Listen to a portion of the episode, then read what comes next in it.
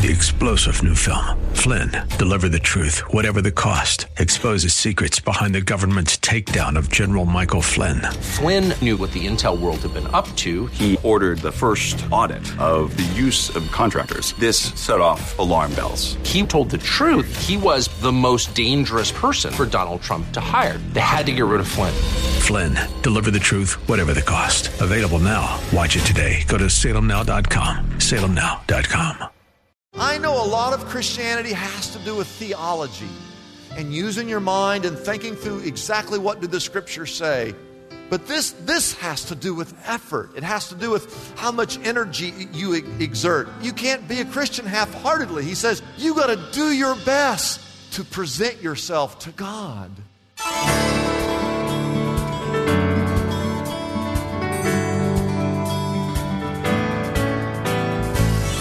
Hello again and welcome as we lift up Jesus with Pastor Dudley Rutherford. I'm Kyle Welch. If you've been searching for a place to be spiritually fed, you have found it. Like you, we believe the Holy Bible contains the spiritual nourishment we need to become faithful servants God requires to help grow His kingdom here on earth. This program is part of an outreach ministry from Shepherd Church, located in Los Angeles, California. Our teaching pastor is Dudley Rutherford, and we join him right now with today's message.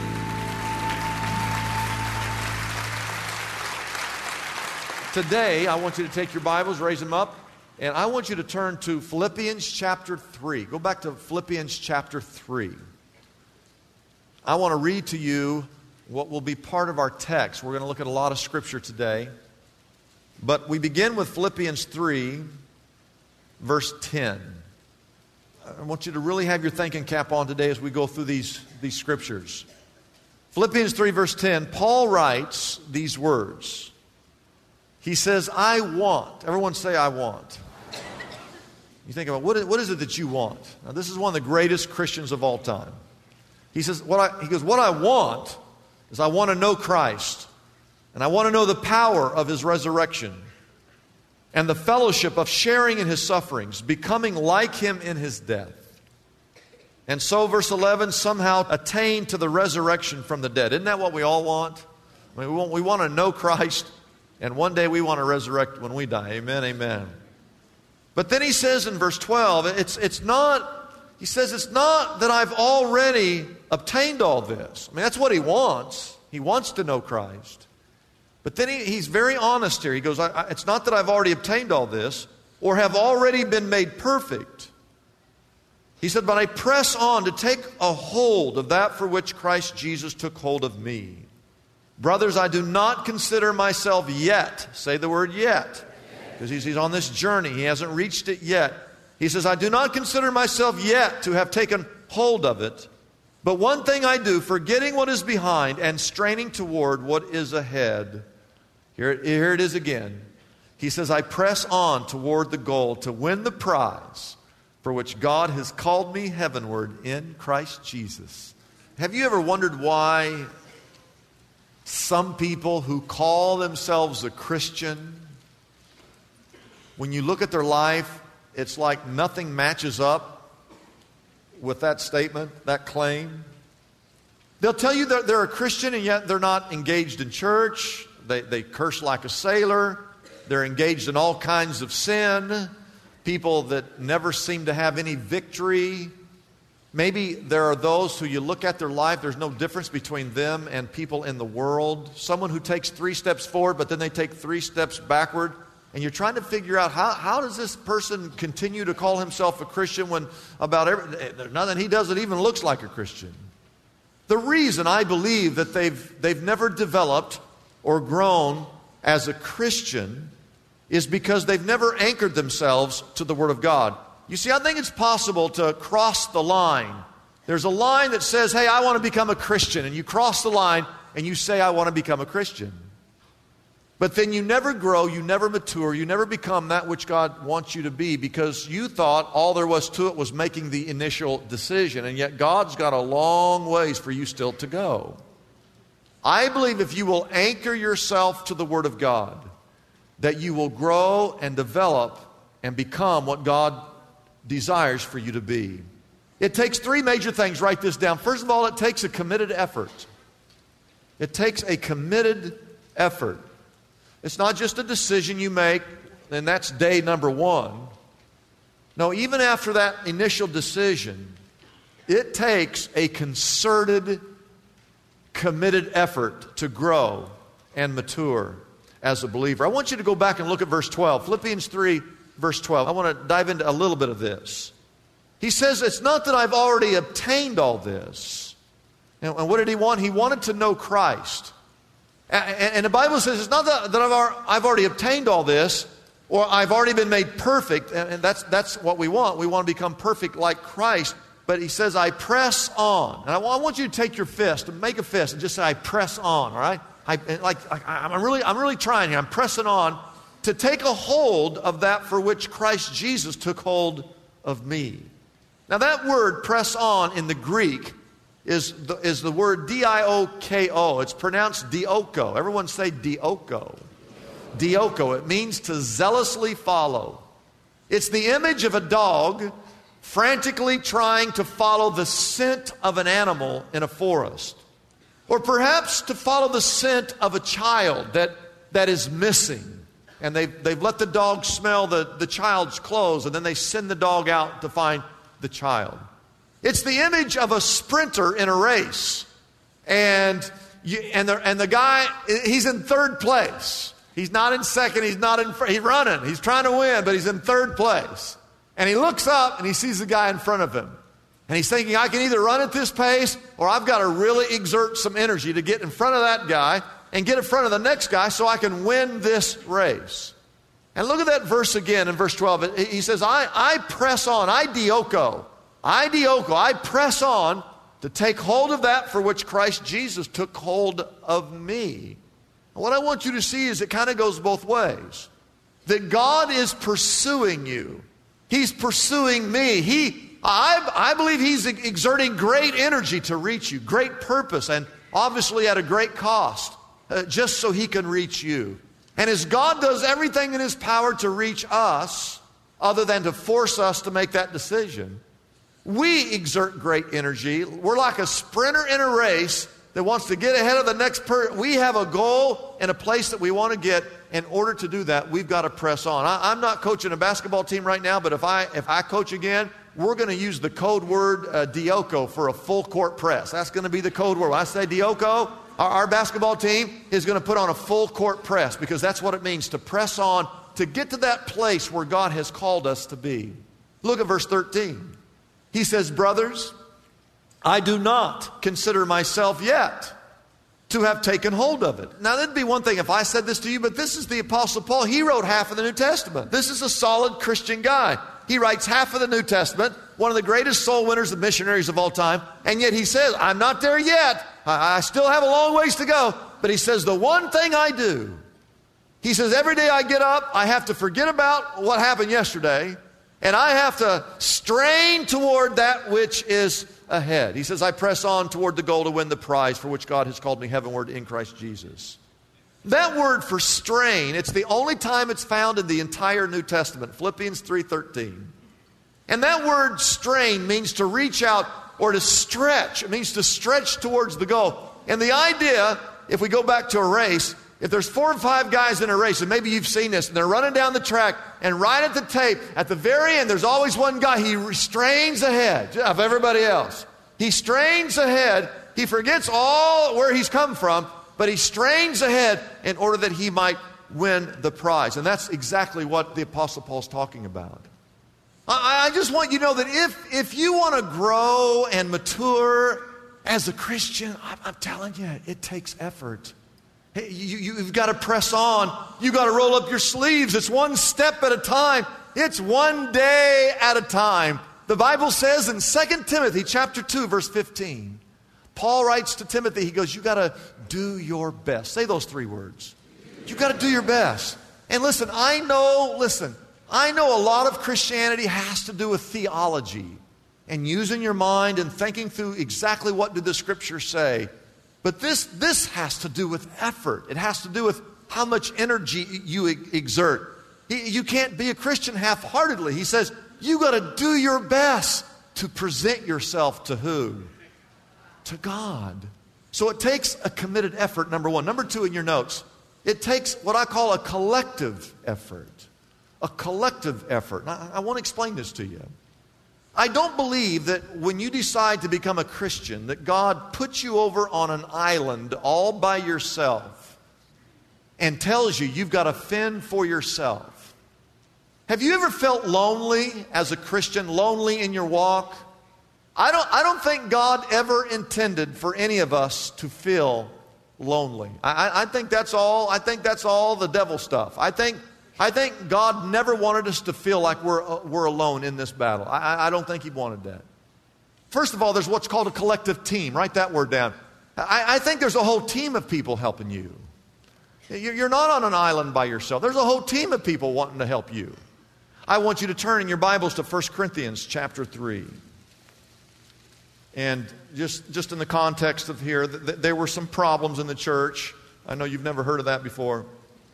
But uh, there, there's always people, you know, siding with certain people. It goes on all the time in every church. And he's addressing that issue. But in the course of addressing that, I think we see some things. First of all, he says, brothers. Everyone say brothers. So, so first of all, he's talking to people who are they're saved. He wouldn't call them brothers if they weren't saved. Okay, brothers and sisters in the Lord. The, he's talking to Christians, and yet he says, I, Paul, I could not address you as spiritual, but as worldly. You are mere infants in Christ. No, you're, you're a Christian, but you're a baby. You, you need to grow up, is what he's saying here. He says in verse 2, I, I gave you milk, because that's all you can give a baby. You, a baby can't eat solid food, all right? A, a baby can only have milk. And, he, and he's basically saying, you guys should be mature Christians, but, but you're still you're still a baby, is what he's saying. You're still in your diapers, is what he's saying. And I gave you milk, not solid food, for you were not yet ready for solid food. Indeed, you're still not ready. He's amazed by how, how little they've grown in the Lord. Verse 3 he says, You are still worldly. For since you shouldn't be worldly, because once you become a Christian, again, you begin this process of, of becoming uh, uh, godly, right? Godly men and godly women. That's what you should be doing. But he, he says in verse 3, you're, you're still worldly. You shouldn't be, but you are. For since there is jealousy and quarreling among you, are you not worldly? Are you not acting like mere men? Listen, if you are a man or woman, you're like every other man. And you should be a godly man, is what he's saying. You should be a godly woman.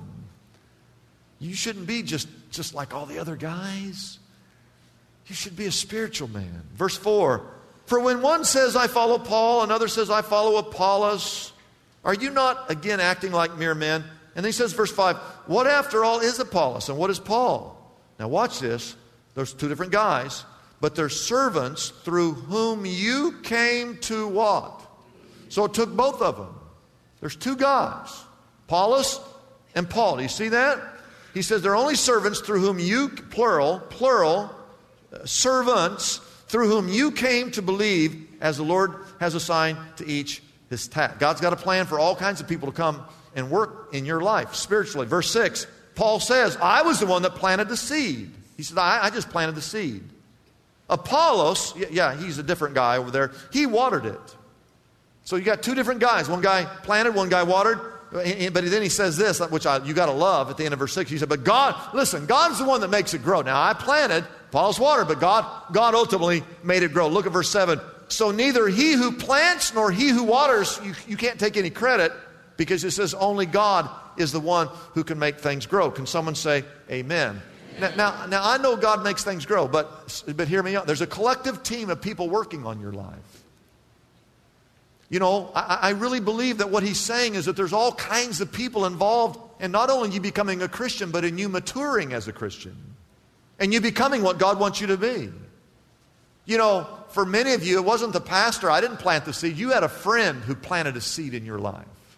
They might have brought you to church and I watered it a little bit, but someone else planted the seed. Maybe I was the one who planted the seed. But then you, a friend of yours maybe watered it. And, and, and, maybe you went to a life group and the life group came along and, you know, they helped that process uh, as well. And maybe you just started to read through the Bible yourself. But, and what I, I want you to see is that God uses all kinds of people, but, but ultimately he says, and don't forget, God's the one who makes it grow. not only do you have people working in your life, you have God all you have God himself working in your life. So what I'm saying is you're not on an island all by yourself. You got a whole church full of people who are here willing to help you in, in your Christian walk. And not only do you have a church full of people, you've got God Himself who's overseeing that process. So there's a collective team. Number two, write this down. There's a collective template. There's a collective, tem- a multiple of templates that should read. I, I, don't believe that there's just one single way for people to learn. I, I think there's many ways to learn. Here at Shepherd, there are numerous ways for you to grow.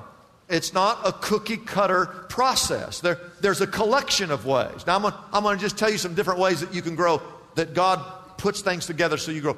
First of all, what we're doing right now is called corporate worship. That means that there's a large group of people who came to a building and there's a pastor who's preaching, and each of you here, hopefully, uh, you all have your own Bible, and as I'm talking, you're checking things out in your Bible. It's, it's called corporate worship. That's only one way you can grow. And, and I've said this many times if this is the only Bible you get in the course of a week, you're never going to be a very good Christian. But, but you can grow a little bit just by coming to church for one hour a week, praise God. Uh, another way, another template would be what we would call a life group.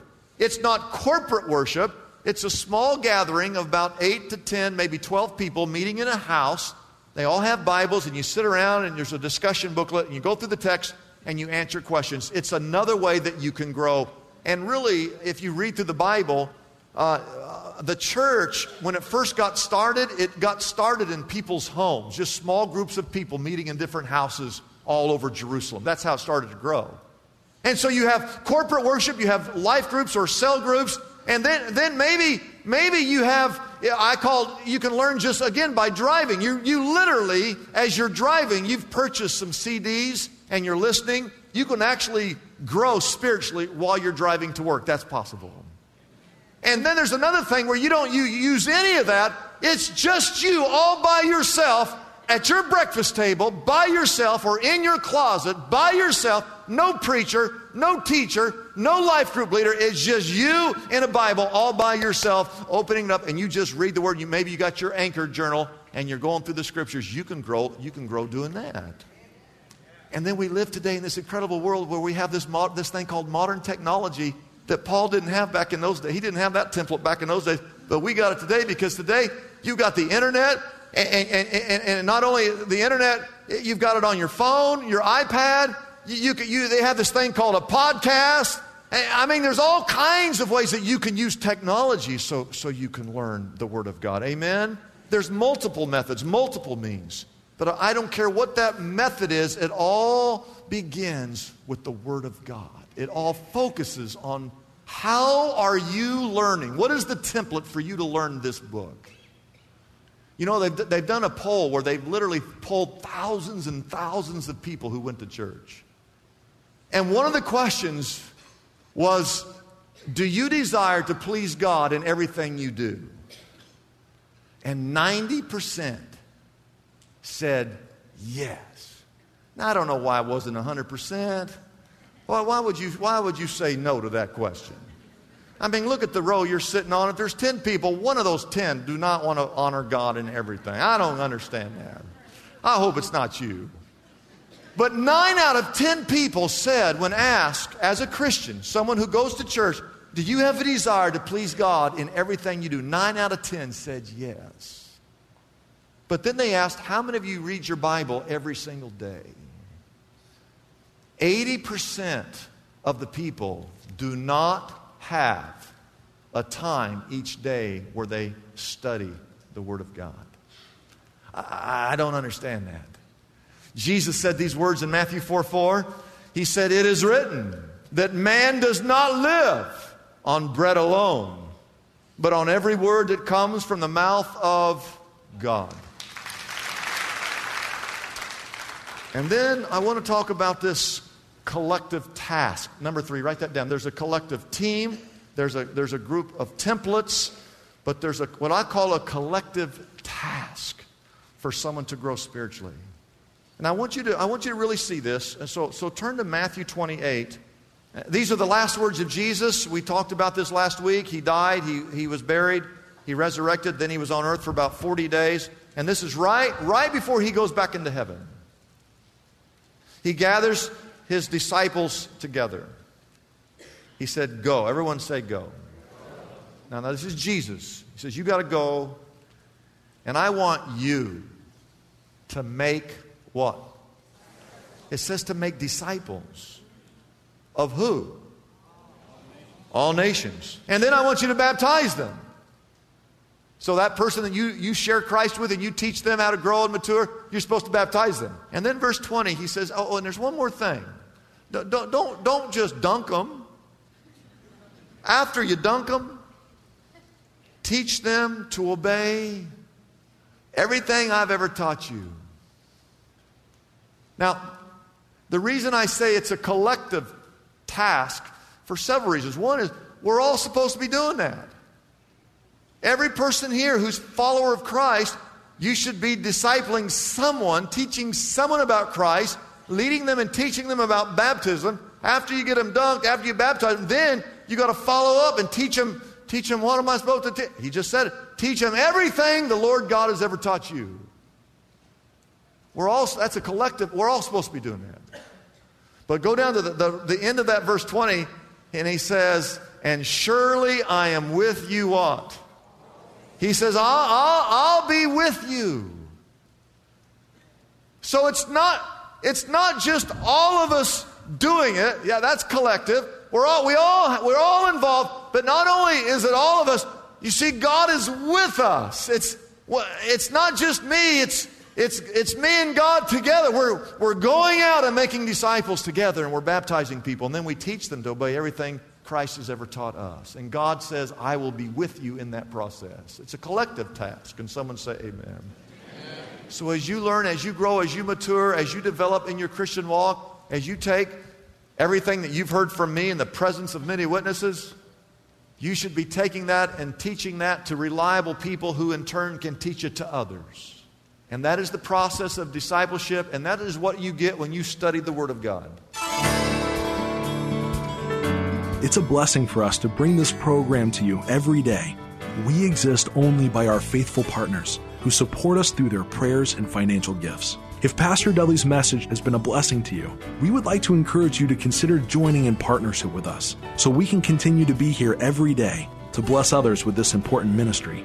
Your gifts, whether large or small, are greatly appreciated and go directly to help keep us on the air. You can find out more about supporting us by calling our toll free number, 888 818 4777. That number again is 888 818 4777. We have operators standing by and ready to take your call. You can also support us by going to our website, liftupjesus.com forward slash reach. That address again is liftupjesus.com forward slash and then the word reach. Wouldn't it be great if there were accessible answers to our spiritual problems? Just like there's a smartphone app for calculating a tip or getting directions to a local store. Most of us have heard the phrase, there's an app for that, popularized by the creators of the iPhone. Well, God has an app for the common problems faced by Christians everywhere. Are you stressed out? God has an app for that. Problem with crude language or gossip? Struggling with prejudice? Brokenhearted? Anxious? Or depressed? God has an app for that too. Pastor Dudley's book, God Has an App for That, is available now for a gift of any size to the Lift Up Jesus ministry. This helpful resource can be yours right now by calling our toll free number, 888 818 4777. That number again is 888 818 4777. You can also get God Has an App for That on our website, liftupjesus.com.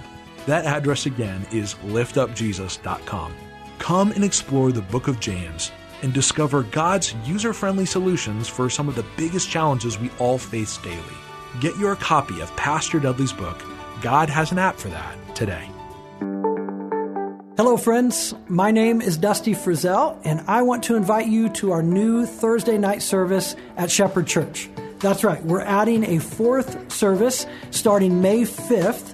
Worship service starts at 7 p.m. and it's for all ages but we're going to have food trucks before the service. In the first few weeks, the food is going to be free. We'll be following the same sermon series as the weekends, and you'll hear from myself, from some of my friends, and even from Pastor Dudley.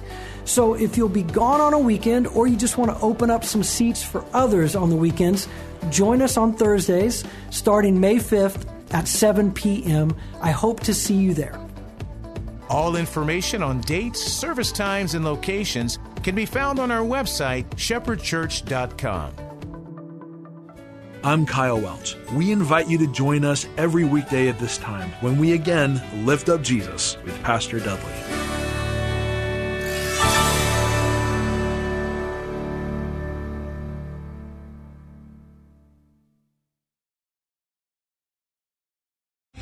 Three star general Michael J. Flynn, head of the Pentagon Intelligence Agency, knew all the government's dirty secrets. He was one of the most respected generals in the military. Flynn knew what the intel world had been up to. He understood its funding. He ordered the first audit of the use of contractors. This set off alarm bells. The explosive new documentary, Flynn, Deliver the Truth, Whatever the Cost, and covers the facts behind this scandal. Flynn told the truth. He was the most dangerous person for Donald Trump to hire. I find out the worst enemy that I'm going to face in my life is right here in America. They took my assessment and they wanted me to change it. And I was like, I'm not changing it. They had to get rid of Flynn.